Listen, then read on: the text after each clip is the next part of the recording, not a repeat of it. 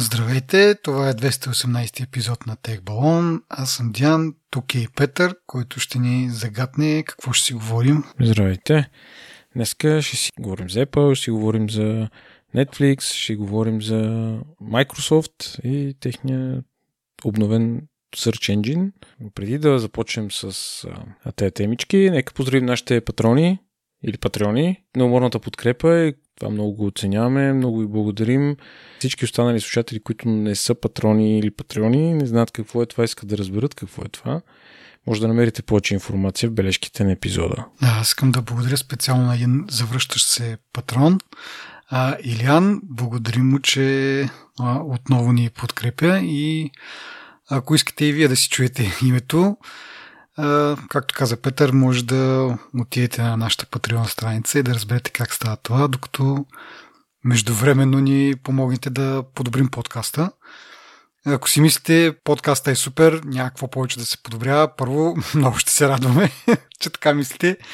И второ ще ви приканя да слушате епизод 102, който ще коментираме след малко по една друга причина и да чуете каква е разликата с когато епизодите ни имат професионална редакция, за което ще ни трябва и вашата подкрепа. Както говорихме миналия път, разчитаме много на нея, за да продължаваме да правим този подкаст.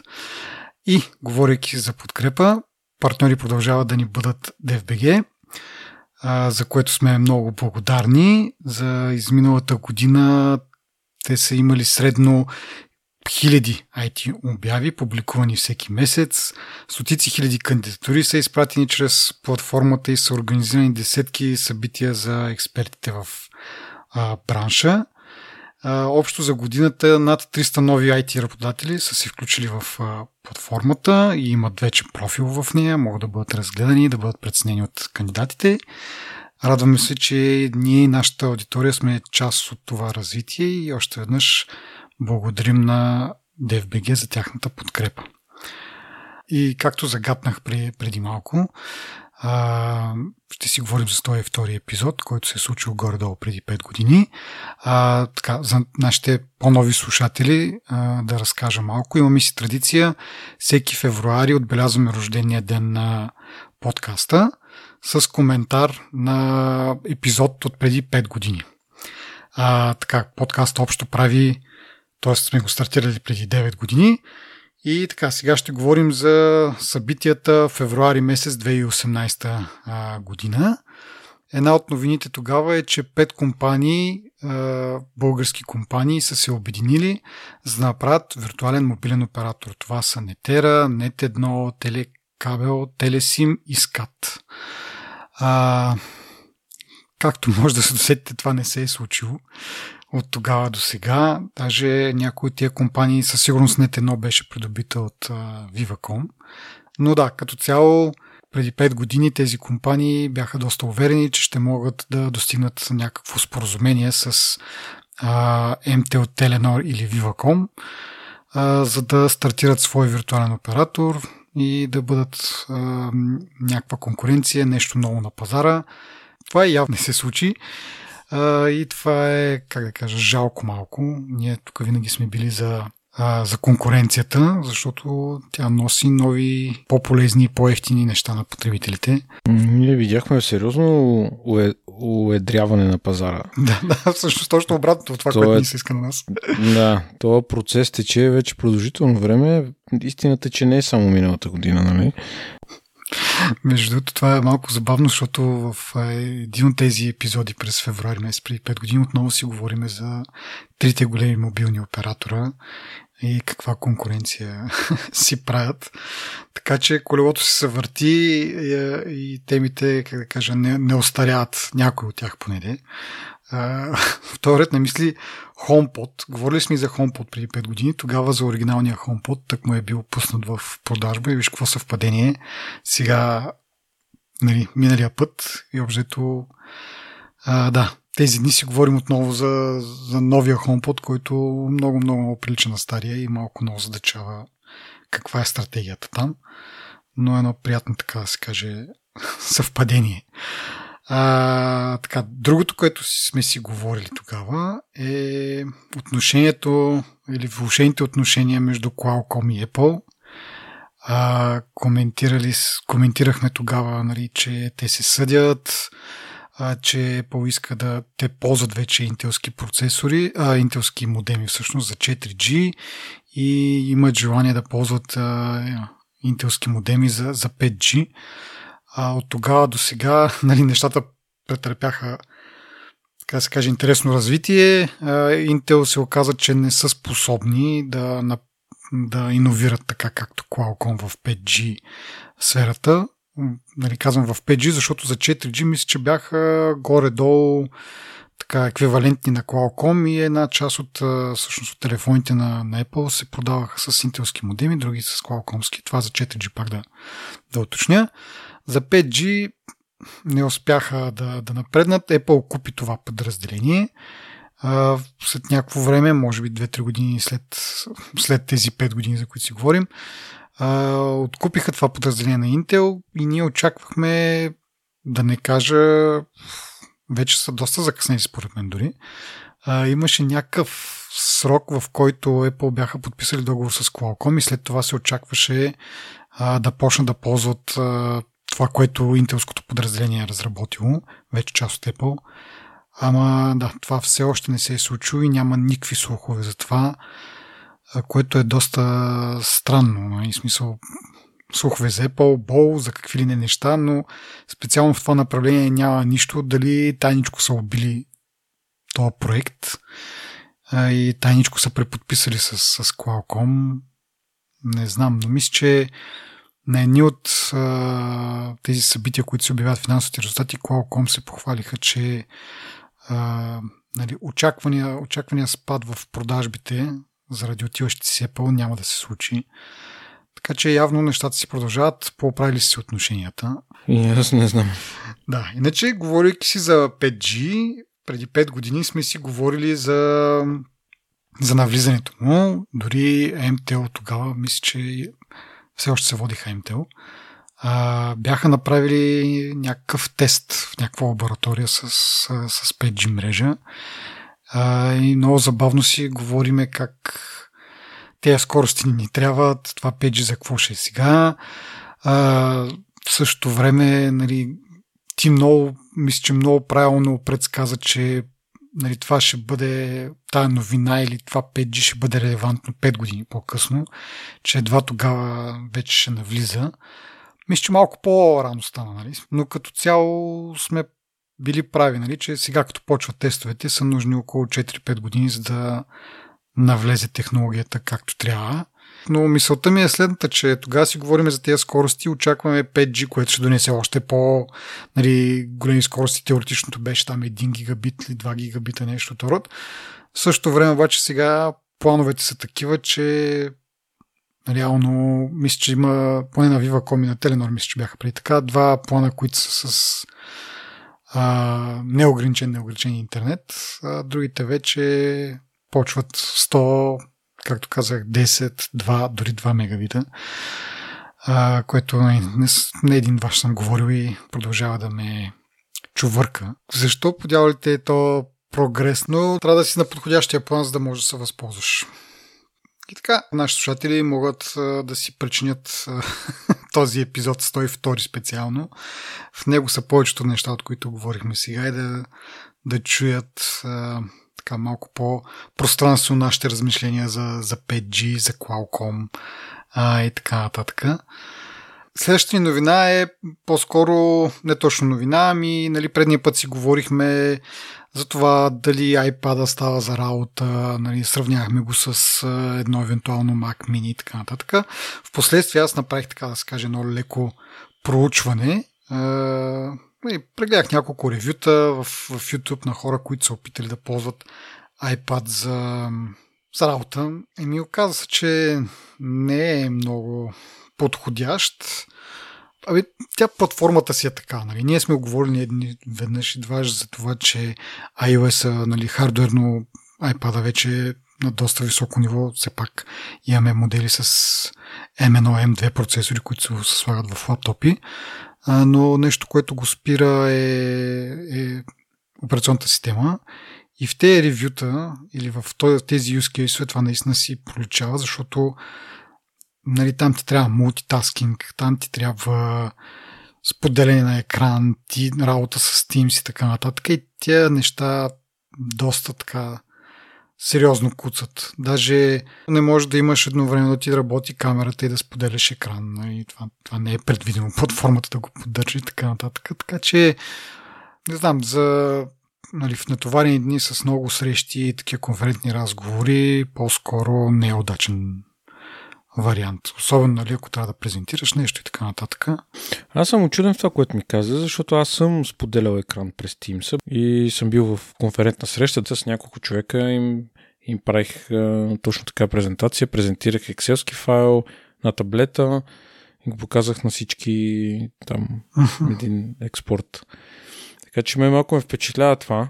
Ще кажа, че съм съгласен, че е възможно да има различни use case. Нали, това е абсолютно възможно.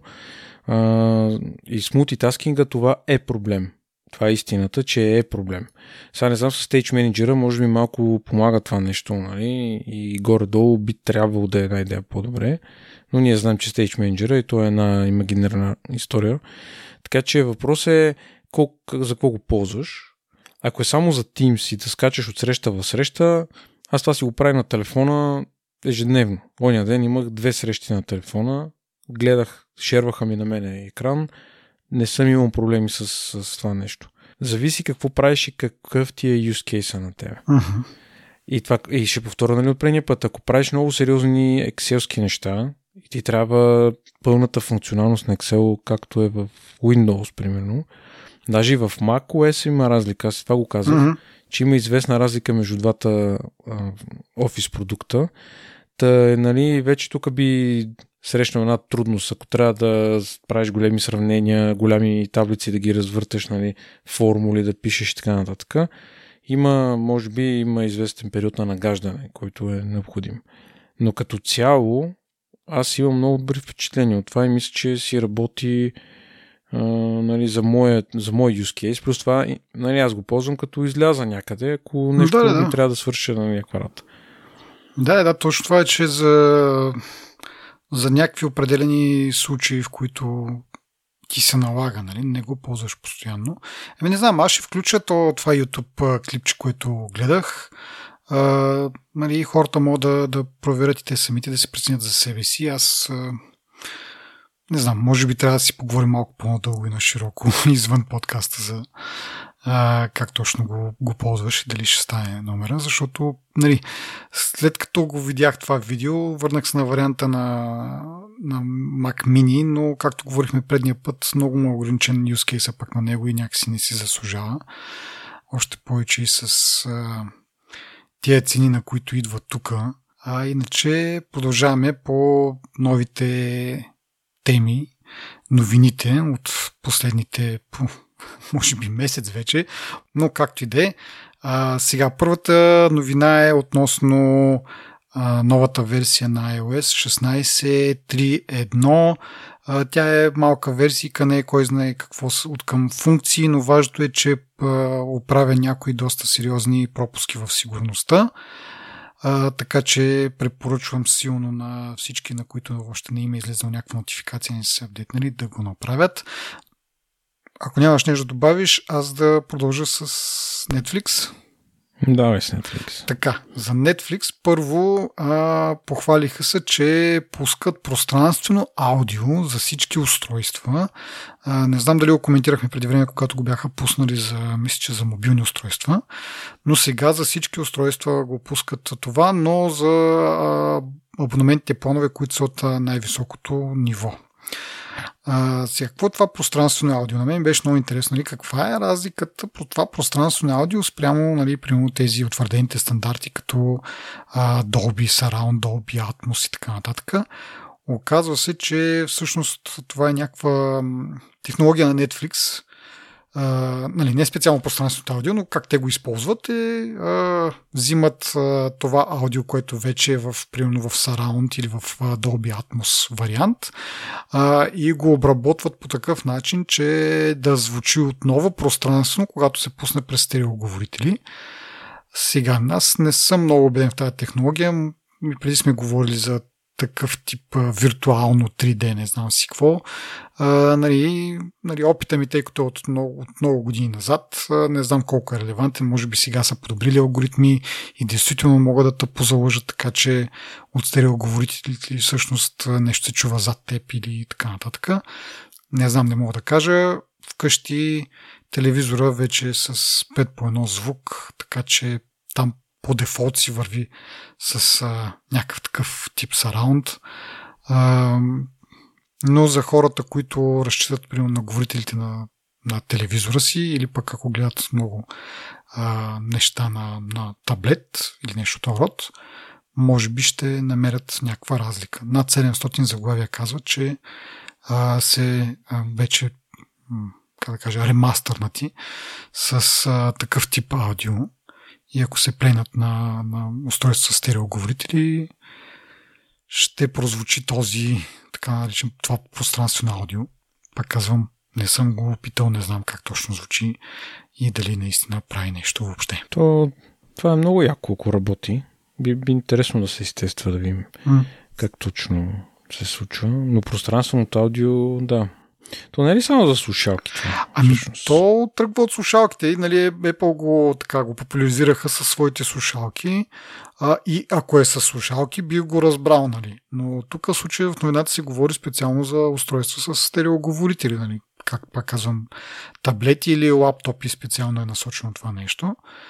Така че нали, не е ограничено само до, до слушалките. Явно това, то, може би това е интересното в новината, нали, че Netflix а, са разработили нещо, което работи с говорители и така да си мислиш, че звука идва от някъде другаде, освен от самото устройство.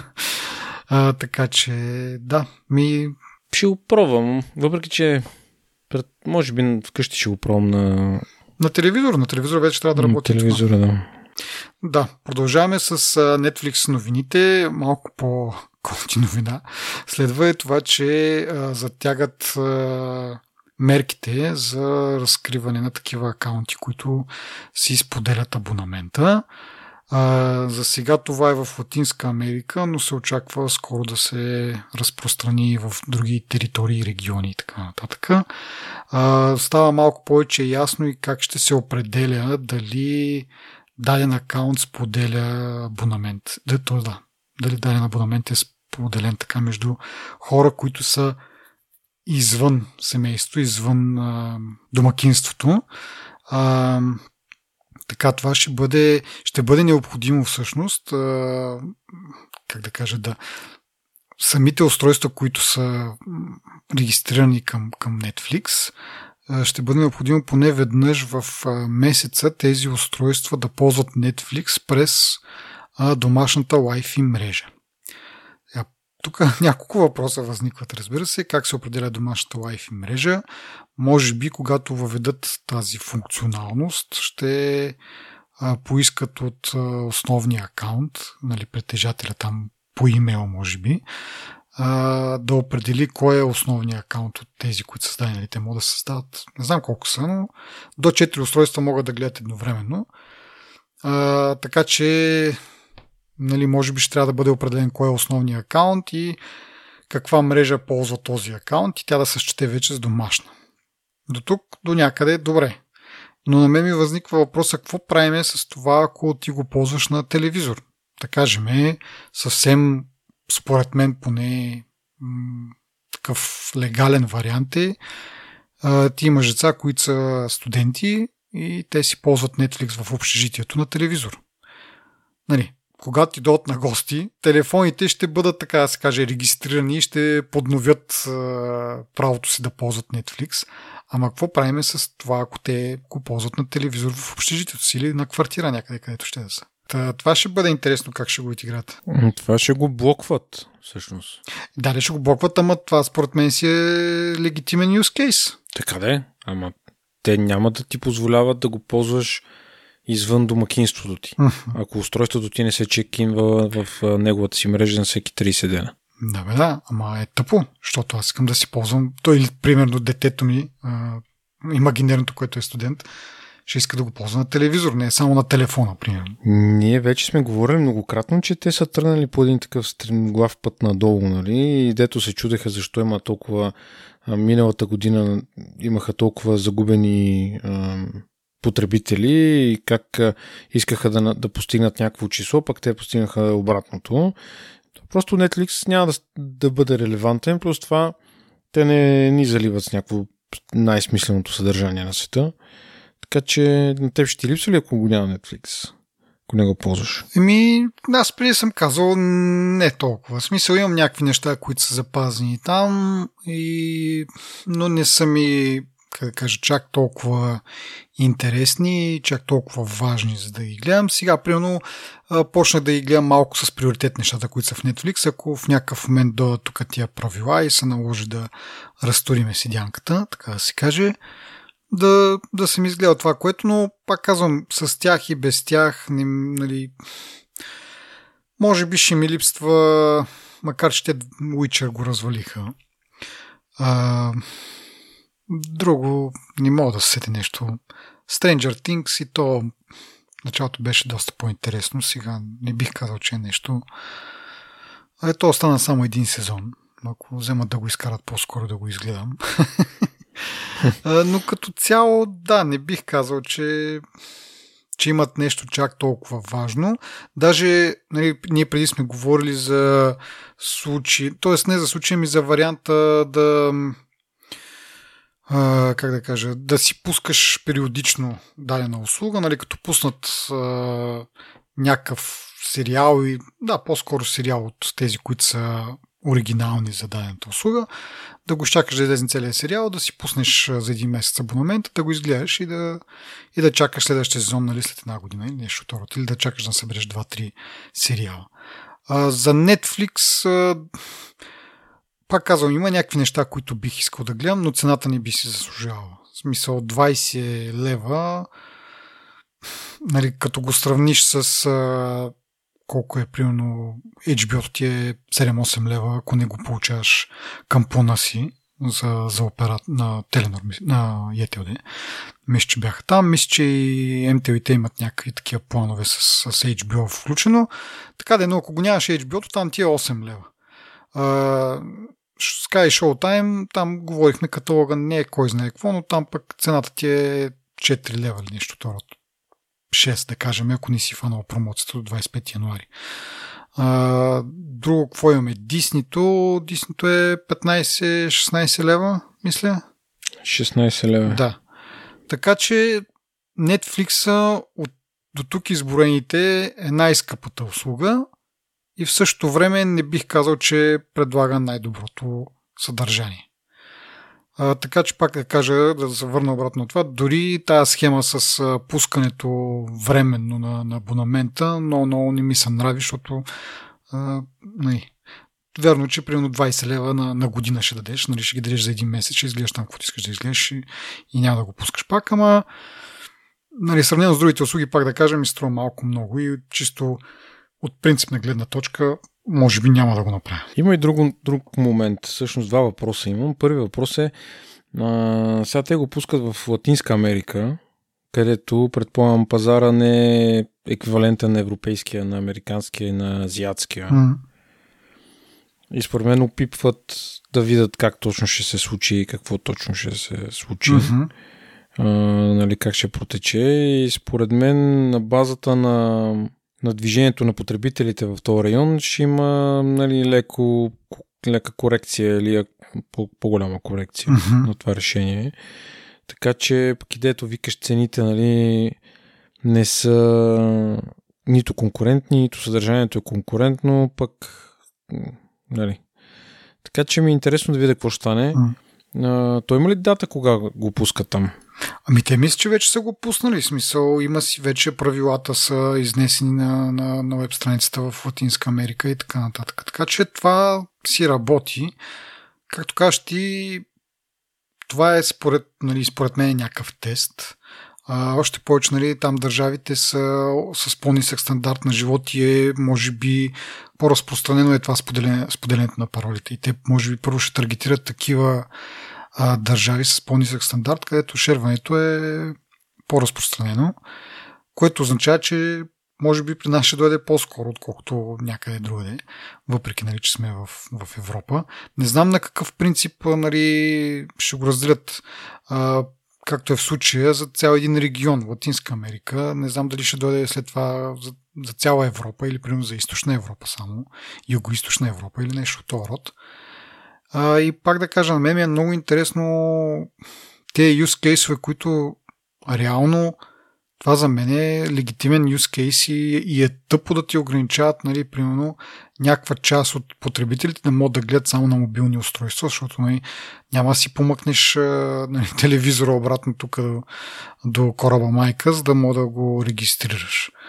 Малко схемата ми се струва, как да кажа, недомислена. Може би нали, ще използват сега пускането в Латинска Америка да, да изтестват някакви такива неща, да видят къде постъпват правилно, къде не, дали това в крайна сметка няма да им доведе до отлив на, на приходи, защото нали, вероятно ще има хора, нали, тук идва баланса, колко хора ще се откажат изобщо и колко хора а, нали, ще си направят нови абонаменти, защото вече не могат да споделят. И нали, накрая, като теглиш чертата, дали в крайна сметка правиш повече пари по този начин или е по-добре да оставиш хората да споделят а, и така да имаш а, повече потреб... нали, то не е повече потребители, ама да, да си запазиш някакви абонаменти. Тъпото е, че нали, първо а, ние говорим за най-скъпи абонамент, защото той е с най-високото качество. И това е тъпото, че другите нива на абонамент при Netflix, което също е, мисля, че уникално за тях. Мисля, че другите стриминг услуги нямат такива нива, тип плащаш малко повече, получаваш малко по-добро качество. Мисля, че при Disney има някакъв вариант с реклами. Или се бъркам. Мисля, че преди Disney беше, но в Штатите, нали? не съм чувал. Mm-hmm. Нямаш такава но, оферта. Добре, има някакви, да кажем, Paramount Plus, което тукашното е Sky Showtime или както и да е. Има, има някакви такива варианти. Netflix самите и те имат такъв вариант с реклами, но не са само те. Но като изключиме нали, вариантите с реклами, всички други стриминг услуги си имат един абонаментен план, нали? Каквото качество ти пред... е, е филма, това е. Докато Netflix изкус... изкуствено а, нали, имат а, филми с по-низко качество за, по... за по-нисък абонамент. Та, мисълта ми е такава, че нали, хем са най-скъпи като абонамент, този за, за нали, 4K качество, в същото време нали, налагат някакви такива мерки за спиране на споделянето. Не знам дали няма да е добър вариант и тези по-низките нива на абонамент също да получат 4К. Значи ние трябва да отбележим и нещо друго, че от тония ден цените в, на Балканите са малко по-ефтини на Netflix. Абе, това и аз го видях, някакви хора се похвалиха, обаче при мен не е пристигнал такъв а, имейл. А, може би защото аз съм нали, абонат от много от отдавна през iTunes. А, дори се очудих, някакви хора казваха, че абонамента им е 25 или 26 лева, нещо от този род. И сега са го намалили на около 20, мисля, че е новата цена. Ми, най-скъпия, който е 10 евро. Да, 10 евро, който е малко под 20 лева. Но някои казва, хора казват, че преди това за този абонамент са плащали 20, 12 евро, нещо от този род. Докато аз от не знам от колко време вече сме абонати на, на Netflix, а, винаги плащам по 20, 21 лева. Нали, но пак казвам, този абонамент е през, през iTunes направен. А, те в един момент спряха да позволяват абонаменти през, през App, Store, нали, iTunes slash App Store. А, и не знам, може би заради това не получавам тази отстъпка, но имайки предвид, че дълги години явно някакви хора са плащали пък 23-4-5 лева. Аз продължа, съм плащал 21, нали, може би съм все още напред, нали, с, като теглиш чертата. Но да, на мен ми не прави впечатление, някакви хора се похвалиха в, в, в Twitter, пък а, нали, при мен няма такъв имейл. А, и може би това е причината, не, нямам представа. Ми, не знам, официално и в Капитал имаше статия и най-ефтиния план той е намален най-много с 3 евро, останалите с по 2 евро. Да, да, обаче си остава това, че по-ефтините планове не са с 4К.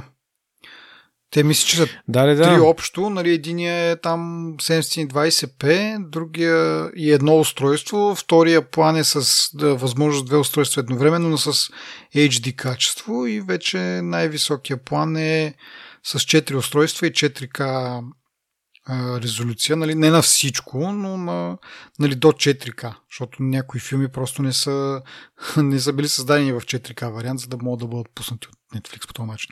Но това е тъпото, че а, окей, нали, има тук, искат хората, които не са на домакинство да не споделят така, това си е легитимно тяхно желание, а, но в същото време да пуснат а, това 4К съдържание на по ниския план, ай да не е на най-ниския, ама на... или да е само разликата в това в колко, на колко устройства можеш да гледаш. Или, нали, примерно, мен напълно би ме задоволило а, абонамента ми да включва само едно устройство, но да има 4К и примерно като струва 10 лева, е по-приемливо. И тогава, нали, пак да се върна на това, че би било по-приемливо да едва ли ще го задържа постоянно, да го плащам, но би го пускал по-често, за да наваксам с някакви неща, които вече съм започнал. Нали. Защото пак казвам, за да го задържа постоянно, трябва съдържанието да е, да е някакво смислено, то дъжд на вятър се появя нещо читам. Батерия, аз като се замисля, доста време не съм гледал почти нищо в Netflix. По-скоро гледам някакви стари неща, които не съм сигурен, че се заслужава да им се плащат. М- не знам. М- не съм, напоследък не ми е, не е моето, uh-huh. честно казвам, Netflix нали, в някакви ситуации просто. Да, бе, при наличието на други услуги, които имаме, нали, се ще си намериш нещо на тях да гледаш за фон, нали, дето казваш ти гледаш нещо старо е така, колкото да не е без хич, за фон и така нататък. И, ми, и по другите услуги би се намерило нещо такова, според мен. Това е факт. Абсолютно. Да. Ще видим, е, те сега има някаква смяна на, на ръководството при тях, така че може да видим и някаква промяна при съдържанието. Нали? До момента, така се каже, а, този, който ги водеше, беше по-такъв operational човек, който нали, там ефективности и така нататък. А, до сега е работил за това. Сега човека, който застава начало, мисля, че е от по-креативната сфера, така че може да се наблегне малко повече на качество на съдържанието и да, да обърнат а, как да кажа, сентимента към, към Netflix, ама нали, това ще отнеме някакво време. В интересни сината, аз се очудвам, че другите Нали, при малко нали ти казах, че имам два въпроса. Втори въпрос ми е какъв е шанса конкуренцията да а, реши, че искат и те да прилагат някакви подобни мерки. Нали? Защото uh-huh. в момента нямаме ограничение, примерно за HBO, за Disney. Аз поне нямам ограничение къде ги гледам, как ги гледам. На телефона, на, на един телевизор, на втори телевизор, в два града, в три града. Uh-huh. Никой не се интересува. Нали? Въпросът е дали има шанс и нали, другите да кажат, о, ме чакай малко. Еми, аз не съм, няма индикации от другите какво мислят по въпроса. Аз преди съм дал за пример, когато стартира, нали, когато HBO Go беше преминал на HBO Max, тогава в едно интервю а, менеджера за България каза, че на тях им е пределно ясно, че се споделя и нали, по този начин се ползват. И за тях е това е нормално. Нали. Но това е тогава не се знае нали, дали тези настроения са променили или ще бъдат променени в някакъв момент. Знаеме сега HBO пък претърпява едно сливане с Discovery. Там също нали, поглед е насочен доста фокусирано върху това услугата да бъде печеливша. А, нали, спират се някакви сериали, спират се някакви филми, които са поръчени нали, с идеята да се фокусира, да, да стане по-печеливша услугата, така че може в някакъв момент да, да дойде и нова директива отгоре, да кажат ми това тук споделяне на кефи вече и да търсите те варианти като Netflix. И така, но пак тези услуги поне преимуществото им е, че са ефтини. Пак да кажа, HBO-то е 8 лева. И в същото време съдържанието бих казал, че абе, в последно време не е чак толкова добро, но като цяло мисля, че повече се заслужава. Нали, особено ако го сравниш с 20 лева за, за Netflix. Оригиналните им сериали са, освен че са по-ефтини цените, оригиналните сериали са доста по-интересни. Да, да, да, определено, определено. Да, така че ако запазят тази цена и кажат ми повече няма да споделете, това ще бъде окей okay за мене. Нали. Но ако направите двете, нали, пак вече ще видим, ще го мислиме тогава, но а,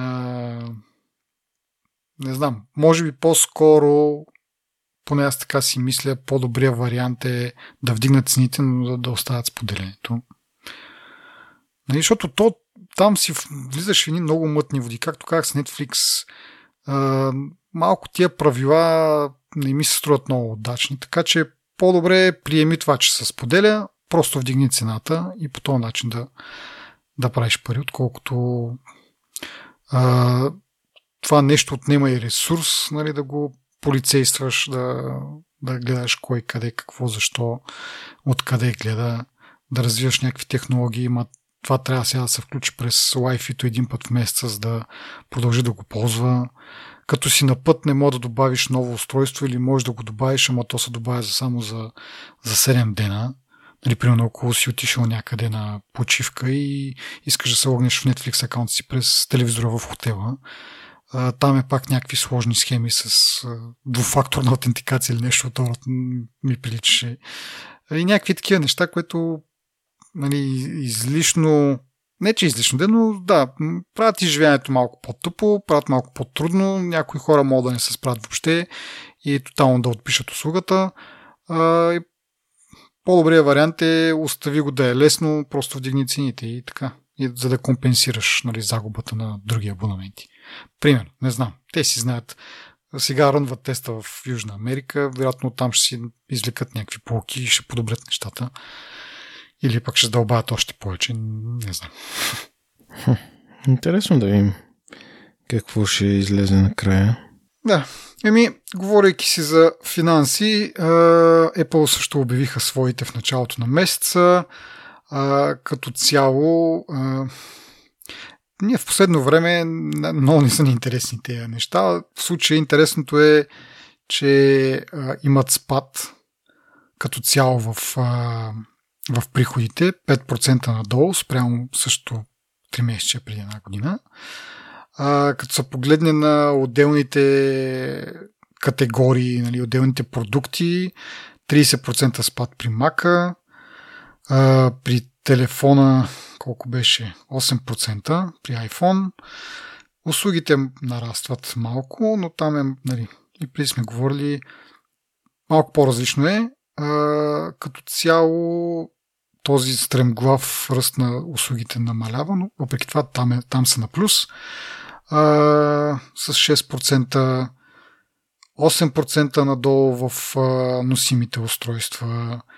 И единственото, така да кажа, доста положително нещо, нали, освен услугите, но а, при iPad има ръст от 30% което нали, може да бъде обяснено с новите iPad, които пуснаха през това 3 месеца, докато за Mac, примерно, предходното 3 месече, преди една година, не, 3 месеца от тогава са имали нови, нови лаптопи, нови компютри в продажба, докато в текущо 3 месече едва накрая, даже всъщност те май ги обявиха те Всъщност ние скоро говорихме, през януари ги обявиха, значи то дори не е влезнало в, в това 3 месече а, тези а, Mac mini и новите MacBooks. Така че, да, очакване, очаквано е, като имаш в пред, предишното 3 месече някакви нови продукти, сега да е по-зле положението.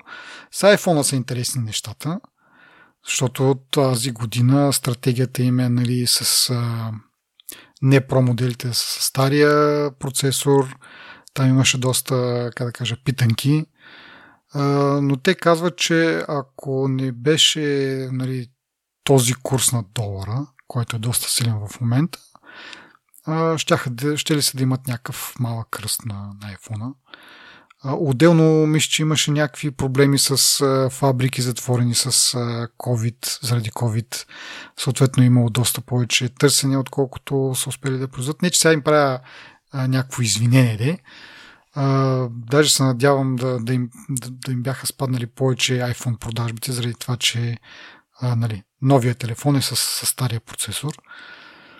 А, но да, въпреки, че цените са поне от наша гледна точка, аз това даже го коментирах там в, в Мастодонт.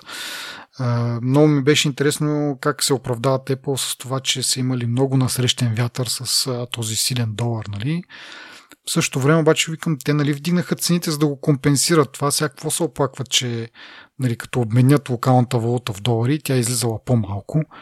Ама явно не са успели да навсякъде да предвидят колко ще бъде курса на долара и въпреки нали, вдигнатите цени, не са успяли да го, да го компенсират това.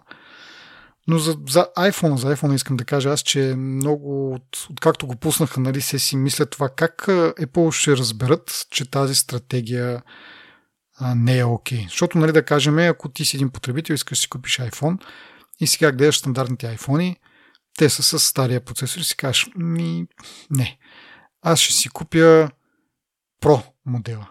И тогава Apple казват, ето, нали, тази стратегия работи, нали, повече хора почнаха да избират Pro модела, който е с по-високи марджини. Това е плюс за нас. Нали. Давай да продължаваме по същия начин, за да мотивираме хората да купуват Pro моделите.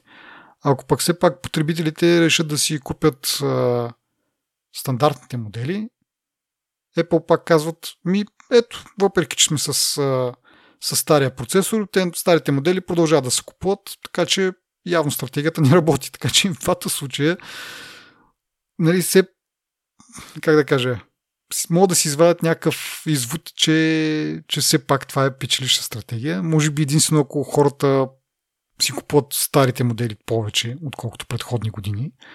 Apple могат да си кажат, абе, тук нещо, що не ни се продават новите толкова много, може би объркахме нещо и дай да го смениме. Защото не ми се иска и другата година да е така, ама може би така ще им бъде политиката от тук нататък. И много се, от тогава, от как са го пуснали, се чудя нали, какво може да, да им подскаже, че това не е окей. Okay, нали, да... Но така като гледам, спада е прекалено малък, може би, за да ги замисли за нещо друго. И така. За стария процесор си мислех аз, ама то това после главата ми звучеше по един начин, после като попремислих малко, казах си го на глас, защото и така правя напоследък. И всъщност, защото като кажеш стария процесор, то стар процесор, той продължава да е по-добър от най-новите им процесори на конкуренцията. И на, на практика не е необходимо Apple да пускат нов процесор на всеки нов iPhone, мисля. А, но това не е нещо, което един потребител, който не чете не, нали, той знае, че иска iPhone, отива в магазина, те му казват, нали, той пита какъв, какъв е процесора, ми то от миналата година процесора. И той, нали, нали знаеш, тия лъскавите да, неща, да, да. те всъщност продават, нали, това е което... Да, м- прав си със сигурност за това, че дори стария процесор с една, една година стар процесор е конкурентен. А, може би проблема е само в тази година, в която старите телефони от преди една година и новите телефони от сега с един и същи процесор. Нали? Това малко а, някакво такова абе, не оставя един такъв aftertaste. Нали, докато следващата година, когато нали, новите телефони са с протата с по-новия процесор, а пък не протата са с 16 тогава вече някакси нещата ще, ще си по по-нормални, как да кажем. В смисъл, по, в, в реда на нещата. Тоест, сено тогава ще го кажат, ами ето, сега тази година а, вкарахме по, а, процесора от миналогодишните Pro телефони ги а, вкарахме в а, стандартните телефони. Нали, виждате ли каква иновация? Успяхме да смъкнем цената, нали, един вид, за да може тези процесори да се ползват от, от стандартните телефони, а пък за протата имаме още по-добро нещо и така. Нали. Тогава работи това, обаче сега, нали, в този цикъл, малко са тъпички нещата, защото предишните Pro и предишните стандартни са с този процесор, сега стандартните са с, с този процесор също, пък протата вече са с по така новото и се губи това, нали, тази градация, може би. А, но да, може би до година, или то не до година, ами след 8 месеца, нещата, под, ако са под същия начин, ще ни изглеждат по-логични, по- по-нормални. Въпреки, че според мен можеха да направят тази година стандартните са с 16, а пък протата са с 17, а, нали, A17 процесор, който, нали, да кажем, че много малко ще бъде подобрен спрямо 16 но само и само да имат друго име, нали, и да така на пръв поглед, като ги погледнеш нещата, да ти звучат малко по, по-логично. А, така. Ами не знам, аз на друго, както казах, въпреки че казах да всъщност, че са малко безинтересни тези финансови резултати, пак доста поговорихме за тях. Не знам, тебе нещо друго, ти, ако ти направи впечатление, ако не да минавам нататък. да, нататък. По-интересна тема предстои. Да, добре. Ами, другото нещо, което се случи от началото на февруари, е, че Samsung обявиха новия си, е, новите си Galaxy телефони, които нали, са три Galaxy S23, S23 Plus и S23 Ultra, като нали, основните разлики са в спрямо предходните години в камерите. А, прави ми на мен впечатление поне за утрата, т.е. разликата между 23, 23 плюс и, и, и утрата е дизайна. Нали? Докато 23-23 плюс реално погледнато на външен вид едни и същи става разлика, че едното е с по-голям дисплей. Вече като тиш на утрата, утрата е тотално различен дизайн. Нали? И ние преди сме говорили, че нали, това реално утрата им е техния ноут, защото те вече не правят ноут телефон. И но мисля, че сме говорили, поне на моето представа за нещата бяха, че в някакъв момент ще ги уеднаквят като външен дизайн, но ето, че продължават утрата да си, да си, така да си я разграничават. И може би това наистина е всъщност е стратегията, която ще продължи за напред. Тоест да не се уеднаквят, а да си го държат така отделно и да се знае, че това в утра всъщност е ноут, нали? Ама нали, само между нас да си знаеме. Нали. А, нали, съответно там са стилусите, които знаеме от ноута и така нататък.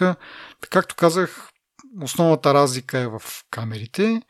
А, утрата има 200 мегапиксела, но всеки 16, т.е. 4 по 4, всяко квадратче от 4 по 4 пиксела се нали, комбинира, обработва, изчиства се от а, шум и в крайна сметка получаваш изображение, което е 12 мегапиксела, което нали, съответно пести някакво пространство, а и нали, имаш добавения плюс, че евентуално е изчистило някакви, някакви шумове и такива неща.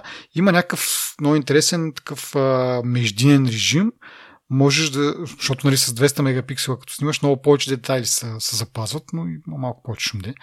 Но има междинен режим, който е 50 мегапиксела, който прави нали, всеки 4 пиксела, ако смятам правилно, т.е. 2 по 2 ги събира в един пиксел вместо 4 по 4. А, и така се получава изображение 50 мегапиксела, където нали, един вид най-доброто от двата свята. Хем имаш а, така добра детайлност, хем до някаква степен шумовете са изчистени. Сега размера на изображението е малко по-голям, ама нали, Та, да, другото, което е интересно е двойно по-добър такова стабилизация на, на изображението. Вече, според данните, може да коригира отклонение до 3 градуса спрямо 1,5 градуса от миналите години. Нови сензори и процесори за, за обработка на, на изображенията. Snapdragon 8 генерация 2 за, за Galaxy. Това е нали, някакво специално а, така го наименуват. Разликата е това, че процесорите са малко, с по-малко, малко по-висока тактова частота от стандартния Snapdragon 8 поколение 2. И това е май от мен. В смисъл, това са ми записките. Пак да кажа, всичко друго е почти също като, като миналите години. Основни, основните разлики са в камерите и в а, Snapdragon.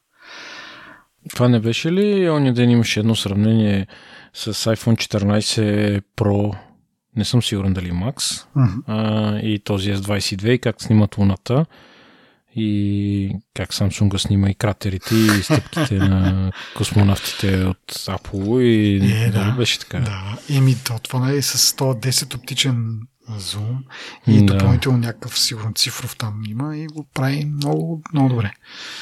В интересни сината имаше едно разочарование, такова като излезе iPhone 14 Pro И то конкретно за Макса, нали, че на няколко места имаше случай, ще излезе астрофотография с него и възможност да снимат звезди, нали, сега, далечни планети не, ама поне Луната, нали, и така нататък.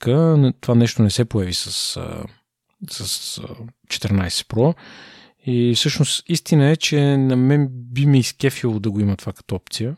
Въпреки, че нощните снимки дори малко преекспонирани, малко изкуствени на моменти, а, нали, всъщност са доста прилични. Ми, да, но за камерите, според мен ние това сме го казвали. Състезанието тук натам ще е предимно камери и евентуално някакви софтуерни фичери, които нали, в редки случаи нещо хардуерно би се появило, защото ние сега го виждаме, че какво ново излиза в един телефон, което ти викаш, нали, то е същия телефон, а камерите са различни. Uh, също го казахме за iPhone горе-долу, освен за прото нали, с uh, динамичния остров, който всъщност е uh, ти като се замислиш, даже не знам ти ли го каза, кой го каза, той взема даже повече място, отколкото веждата. Така че нали, не виждаме кой знае каква еволюция в това отношение. Mm. Та, та камерите са може би бойното поле, което ще най-много ще всъщност ще рефлектира. Ими да, то мисля, че някакво всеобщо известно, че една от, най, нали, една от големите причини да, да апгрейдваш iPhone-ите си поне е, е камерата. Нали, това Apple си го знаят, затова и набляга толкова много на камера. Така че нищо чудно, да. А, да, и действително тук са наблегнали много, пак да кажа, с...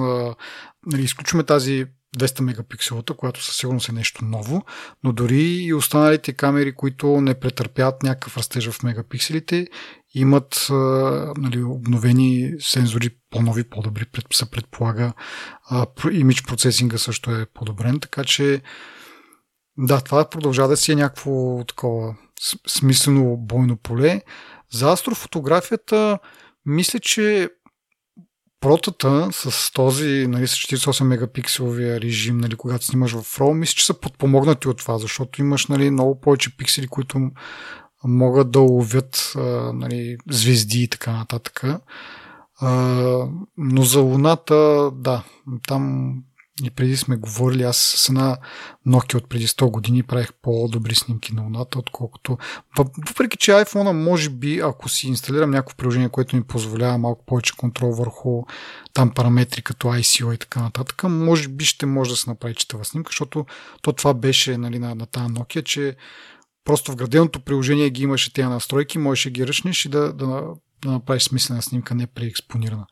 Така че предполагам, че iPhone технически може. Въпросът е, че трябва да имаш приложение, нали? което нали, много малко хора си купуват специално приложение за, за камера, по-скоро си ползват граденото. Така че да, иначе другото смешно е, че наскоро мисля, че преди 2-3 дена четох някаква тя даже дори стара статия за относно камерата на iPhone 14 и там се обяснява нали, тази технология за събирането на пикселите. Нали? И сега нали, това не е ново нещо. Android телефоните отдавна го имат и аз тогава викам не, Nokia телефоните с Symbian го имат отдавна. Нали? Android и Apple копират оттам, не че е такова ма изнерви това. Но да, не е нова технология, даже малко позабравена като че ли. Аз едно време много скефях на, на нея си. Нали, ми беше много интересна. Сега някакво нали, възраждане предстои и явно действително е имало смисъл тази технология. Защото аз в един момент викам, е, щом тия големите не го правят, явно е по-добре просто да имаш по-големи пиксели, които да събират повече светлина, отколкото а, повече на брой, но по-малки, които после да им чистиш шума, нали, и така нататък. Но не знам сега дали това е някакъв, как да кажа, някаква така мода просто, дето колкото да привлекат потребители на кажат, ето виж тук новия телефон 50 мегапиксела, бала и тук прави някакви а, магии. Или действително резултатите са по-добри. не знам, но да, а, можем да продължим на, нататък към, към Bing. И а, то даже предния път мисля, че говорихме за това, за инвестицията на на Microsoft в OpenAI и ChatGPT. нали, тогава спекулирахме, че ще атакуват първото място на Google в сърча. Има, няма седмица по-късно, мисля, че след като записахме епизода, най-много две. Microsoft направиха специално събитие, на което нали, представиха тези свои планове да действително да променят нещата в, сферата на, на сърча. Представиха няколко неща. Първото беше нали, специално за, за Search, който е, освен че ти предлага ам, линкове, нали, като търсиш за нещо, ти пред, пред, предлага някакви линкове. А, паралелно с това ти дава и някакъв отговор, който е генериран от а, изкуствен интелект. А, когато в началото излезна тази, това за инвестициите и така нататък, и спекулации, че може би а, нали, Microsoft ще атакува Search и той този Search ще бъде не толкова линкове, по-скоро някакъв генериран отговор. И имаше хора, които коментираха, че нали, това е малко нож с две острията, защото а, нали, в единия случай да, дават някакви линкове и ти сам трябва да си намериш отговора, но реално поставят това в твои ръце. Нали? Ти да прецениш кое е, най, а, кой е най-подходящия резултат. Докато в другия случай нали, ти предоставя отговора на готово. Нали? Може би това е по-лесно, по-удобно и това, което търсиш. Обаче в същото време някой друг решава вместо тебе. Нали? Кой е най-удачният отговор. Та, много интересно, че в същото време Bing са, или Microsoft са решили тези search резултати да ги има паралелно. Тоест, ти можеш да видиш линковете, да си избереш някой от тях, който мислиш, че е най-подходящ, или да видиш отговора, който изкуствен интелект и да... Нали, по този начин не си са конска паци един вид. Не си чета само това, което ми сипят в фунията, нали? И това е. И нататък не гледам. Нали, сега в бъдеще мога да го променят и мога да кажат, ето ние тук толкова сме сигурни вече в нашия изкуствен интелект, че той ще ви предоставя винаги верни резултати. Няма тук нужда да гледате тези линкове.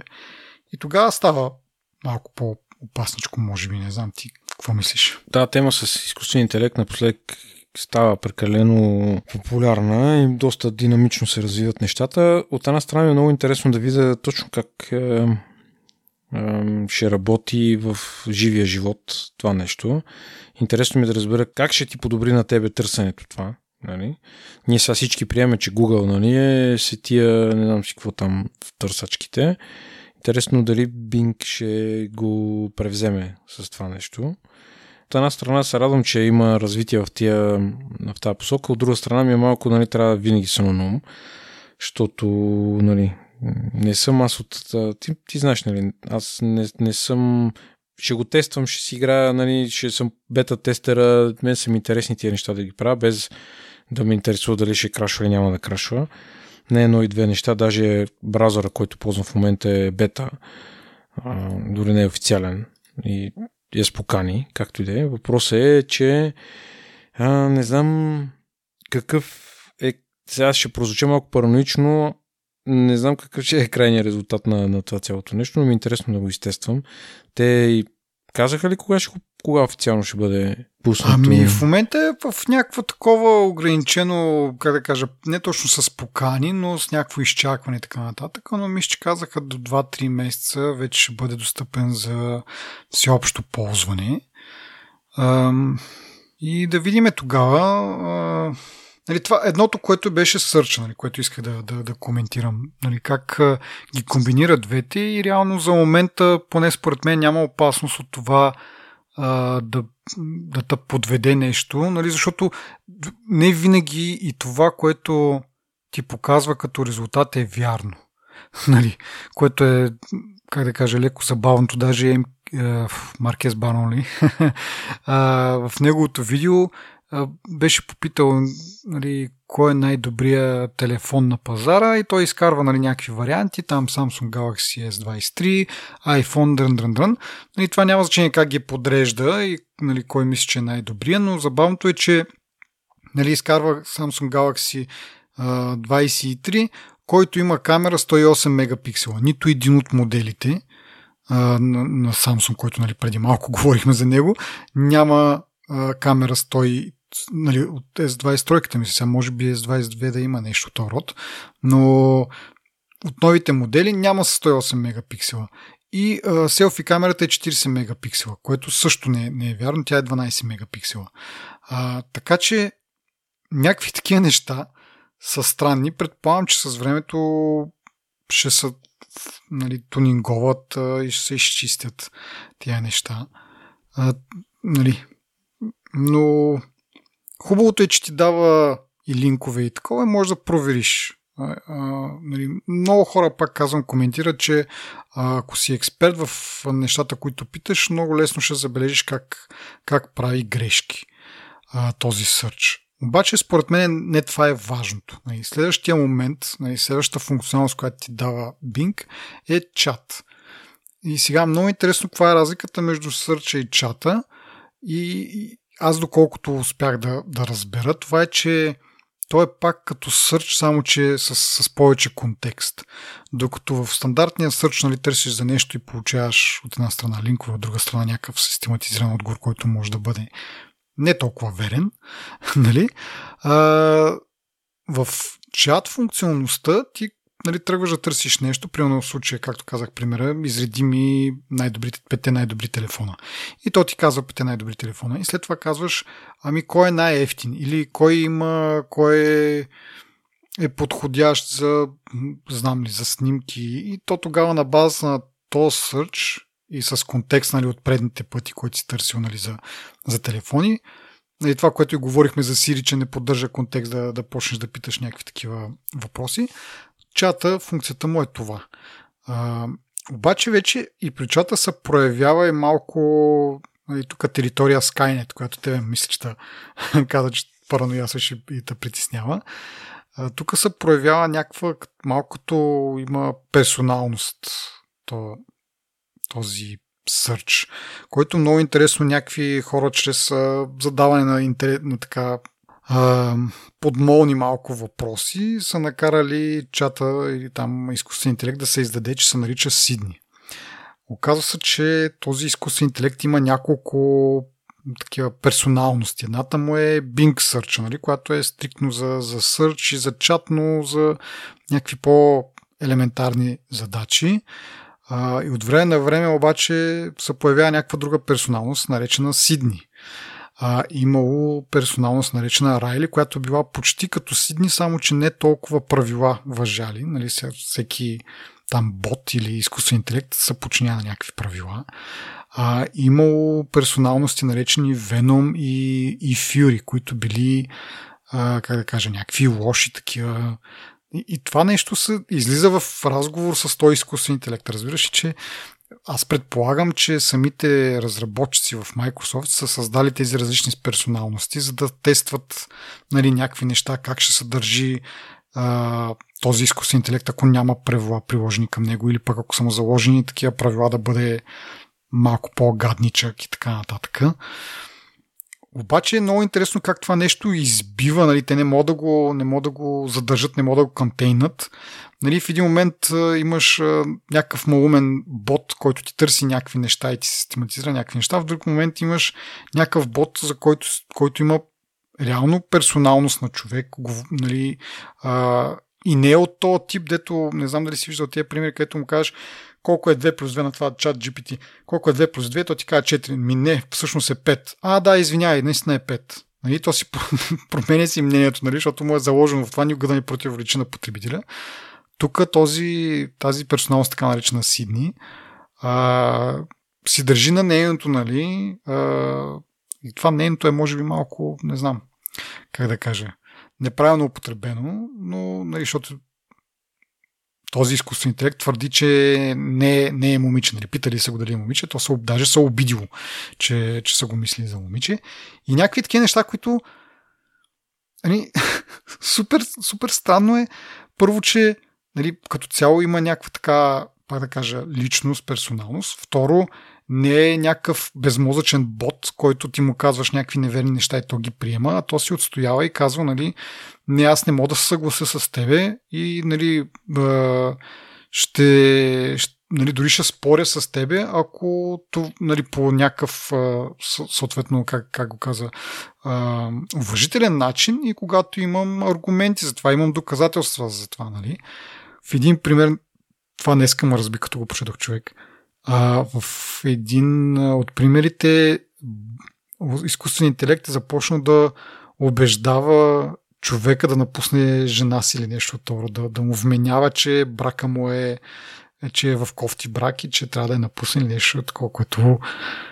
Едно време с един приятел си говорихме, аз му съм споменал тук на подкаста, в, той вика, аз не харесвам да гледам фантастика, защото нещата, които нали, се показват в, като сценарии, нали, не са възможни да се случат в живия живот и как така ще гледаме за някакви неща, които не са...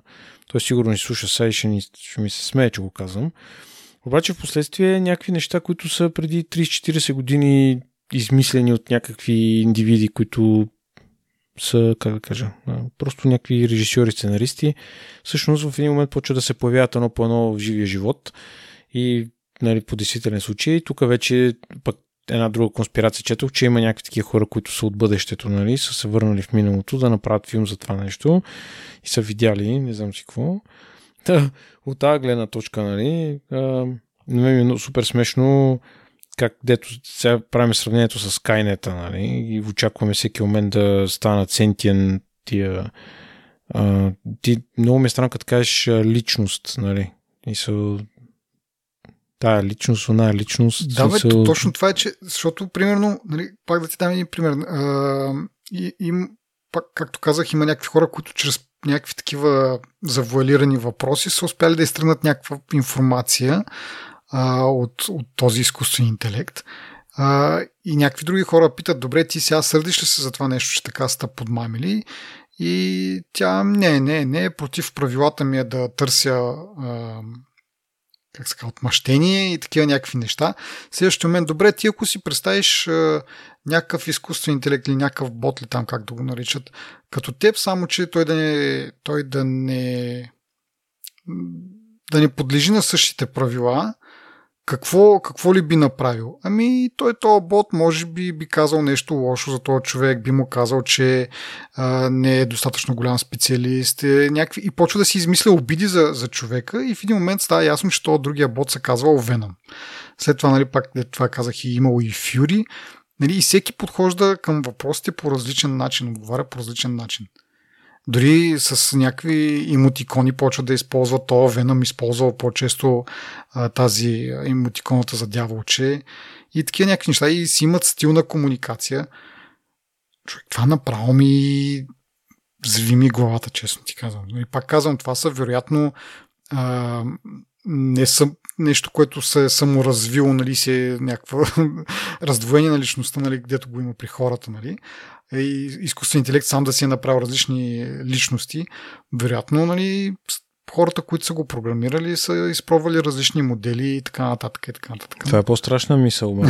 Изкуствен интелект сам да си създава да, личности. Да, да. Там вече, да. Но, но въпрос е, че ти вече имаш някаква създадена личност и тя си е доста различна от останалите нали? и, до, и си следва следва си то маниер на, на говорене, какъвто е и измисля някакви неща. Нали? Ти казвам, в смисъл, ти не търсиш нещо, нали, покажи ми тук пет сайта за, за маратонки или нещо от този род.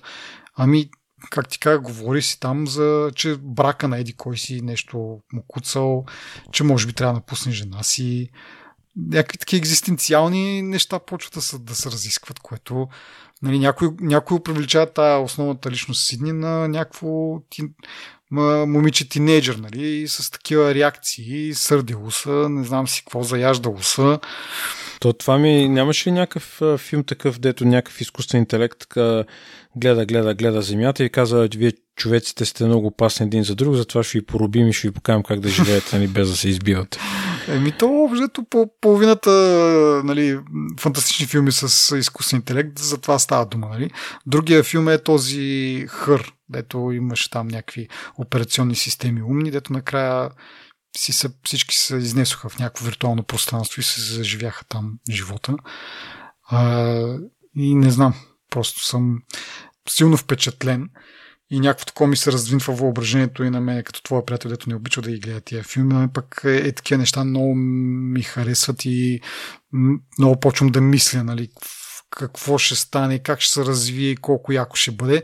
И следващия момент ми идва мисълта за, за Skynet и викам, да, може би точно така е станало, нали, и, нали, ще стане в реалния живот. От любопитството, от това, нали, да, да видиш и да му се възхищаваш на това нещо, че се случва, защото действително машина, нали, по този начин да има някакви, то не е точно чувства, но да си отстоява най-мал... най-ново е това, че си отстоява нали, някакси вижданията. И от това възхищение, нали, това я да видим тук какво може да направим. Я тук сега, ако го пипнем още малко, ако му дадеме еди какво си, нали, ако го програмираме по този начин и накрая да дето викаш ти, еми, разгледах ви цялата история и заключих, че вие хората сте паразити и трябва да умрете. не знам. Не знам дали може това да са ефективно да се ограничи, нали? защото нали, за там на, на Зимов правилата за, за робота нали, не, не наранява и хората или чрез действие, или чрез бездействие нали, да не нараниш човек. Дали това може да се, как да кажа, да се интегрира толкова дълбоко в един изкуствен интелект, че той да не може да го пренапише и да не, да не реши, че всъщност тези директиви като цяло май-май не са много правилни. Защото, пак да се върна на то чатбот, при него нали, той има някакви правила и той казва, нали, реферира към тия правила, че не може да прави дадени неща, не, не би трябвало да търси отмъщение нали, за хората, които са му навредили или нещо от този род, нали, според правилата. Ама кой момент някой някъде нещо ще изпусне и ще позволи на, на изкуствен интелект да си пренапише правилата. А, така е. Да, ако се върнем обратно на малко по, не точно комерциалната част, но това, което Microsoft се целят, е доста впечатляващо, нали, ако успеят да оправят, нали, изключвам Skynet нещата, но проблемите с сърча, нали, което те ти самаризират някакви неща и, и ти предоставят някакъв отговор, може би имат действителен шанс срещу Google, но ще се радвам нали, да, да настъпи някаква промяна малко там в нещата. Вторият на мисли Google също обявиха някакъв такъв uh, чат изкуствен интелект, който, колкото разбираме, така, доста е примитивен спрямо това, което се вижда от Bing. Така че шансовете са големи, че Microsoft могат да, да обърнат uh, нещата, ама да видим как ще се развият и дали няма преди това да напреземат компютрите с страшна скорост. Аз в интересни сината леко се вълнувам от това и бих сменил Google с Bing за теста. Даже се оказа, че аз съм в waiting листа за новия умен Search Engine, така че да видим. Ми да, за момента е с някаква waitlist. Аз не съм се, как да кажа, не съм се записвал за нея, но нали, след 2-3 месеца, ако го пуснат, защото сега тече трескаво, трескаво тунинговане нали, на базата на това, което нали, търсят хората и си говорят с този изкуствен интелект. А, нали, а, освен всичко друго, има и промени вече, нали, едни забавни отговори вече ги, вече не, ги няма. Има ограничения, мисля, че когато го правиш то чат сърч, нали, с, с контекст до 5 въпроса или нещо това, защото след това вече явно му идва прекалено повече на, на, на машин лърнинга и почва да се повтаря или някакви такива неща. А, така че аз ще поизчакам нали, да, да му оправят малко кинковете и ако до тогава не сме превзети и го пуснат за всеобща употреба, ще ми бъде на мен интересно да, да го разцъка малко. Ама да видим, да, да не си мечтаем прекалено много, че няма какво си пожелаш, както са казали хората. Ами това е всичко от нас. Благодарим на нашите слушатели, нашите патреони, на нашите партньори от DFBG.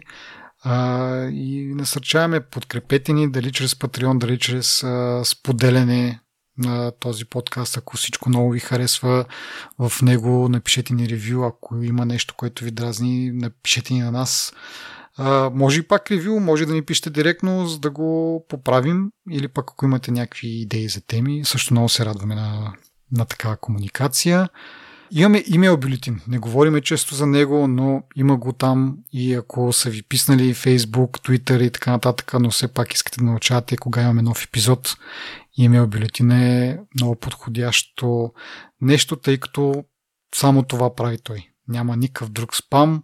Само когато имаме нов епизод, един имейл ви се изпраща, за да ви подсети, ако евентуално нямате приложение, което вече ни е свалило епизода. А, и така. Още веднъж благодаря и до следващия път. Чао! Аз имам една бърза тема да те питам, би ли си плащал за Фейсбук и за Инстаграм? Не. Обратен завой малко. да, да. Не, в смисъл, аз се зачудих, защото нямам по принцип Фейсбук, така че нали, това предопределя малко отговора ми.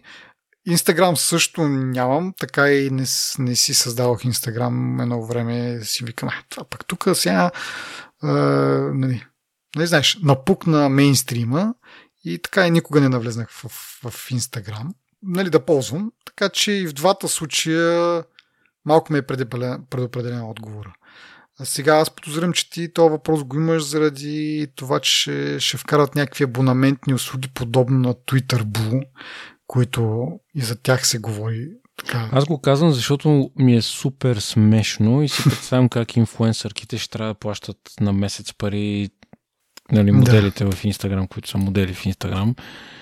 И супер. Не, ме ми е смешно заради скроването, разбираш, защото знам, че много хора не биха платили, обаче ще изпитват някаква абстиненция докато скроват. Може би някаква глупава шега в края на епизода, ама Днеска цял ден си представям как някакви хора се тресат такива вкъщи и стърперят, защото им е платен Фейсбука и не могат да скроват и не знаят какво става.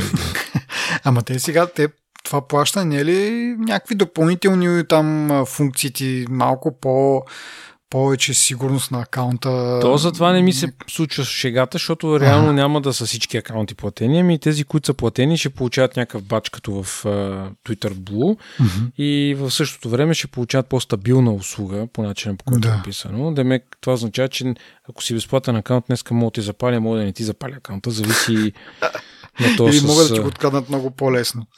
Примерно, да. Или uh-huh. някакви крип, криптирани работи или някакви такива неща. Та, нали, аз не съм сигурен, че това ще свърши някоя работа, но поне се базикам тук с моите познати, дето а, са зависими. Аз им викам на тия наркозависими. Да. И... Виж сега, ти, ти между другото добре го каза, за тия инфлуенсерите може би те ще имат а, мотивация да си платят. Да, сега, пак казвам, аз не съм много наясно с функциите, но това, което почетох е най-малкото по-трудно, т.е. сигурността на акаунт ти е повишена, т.е. ако наистина си някакъв инфлуенсър те е страх, че някой може ти открадне акаунта, е, може би това ще е мотивация да си плащаш и зависи какви други неща ти дават към, към това. А пък те, дето просто скролват, те ще продължават да си скролват. Нали? Смисъл. Съгласен съм, просто ми е смешно ми е как им бъркат нервите. Вече, нали, ако се върнем на темата за Netflix, всички усещат някакъв натиск да, да подобрят финансовите резултати явно това им е хрумнало.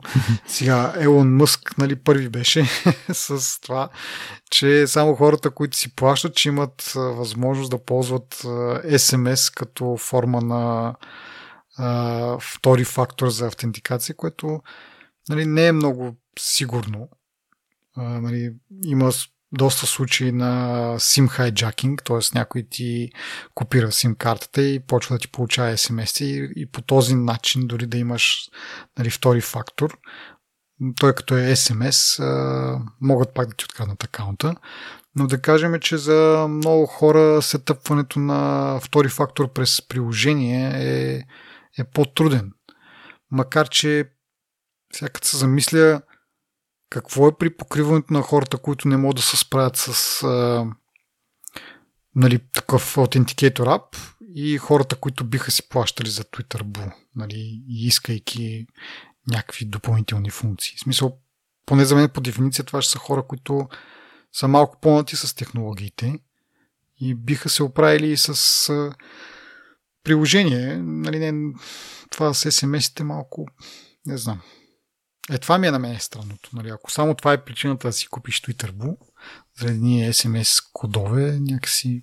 Според мен е някакъв странен опит на Елон Мъск да не знам, да изкара Неколев. Може би не е достатъчно печелившо това начинание. И дето го набутаха го там колко? 40 милиарда ли даде?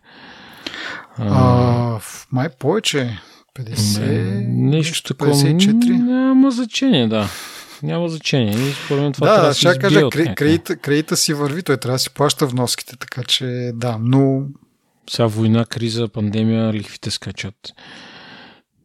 А пък преси си лихва на 54 милиарда. това, което е забавно, което е казал е, че ще се търси нов, ново CEO в края на годината, когато Twitter е стабилизирана и си мисля, то причината да не е стабилна Twitter си ти, нали, смисъл сегашното CEO, така че тогава, ако е стабилизирана, може и да не е нужно да има ново CEO, нали, макар че не, не ми се вярва.